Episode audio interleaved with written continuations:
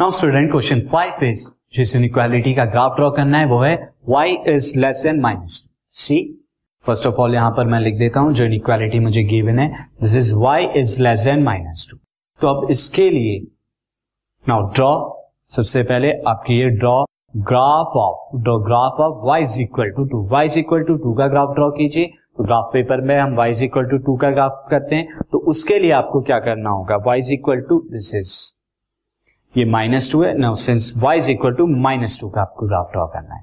तो y is equal to minus two का हम ग्राफ ड्रॉ करेंगे तो माइनस टू आपका ग्राफ यहाँ। तो यहाँ से आपको एक स्ट्रेट लाइन दिस ये आपका क्या है?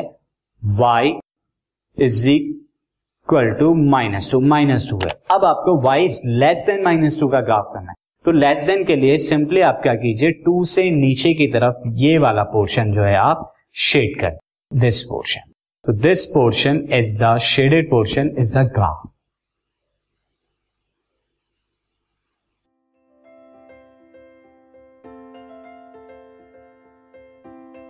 This podcast is brought you by hub and Shiksha Abhiyan अगर आपको ये पॉडकास्ट पसंद आया तो प्लीज़ लाइक शेयर और सब्सक्राइब करें और वीडियो क्लासेस के लिए शिक्षा अभियान के यूट्यूब चैनल पर जाएँ।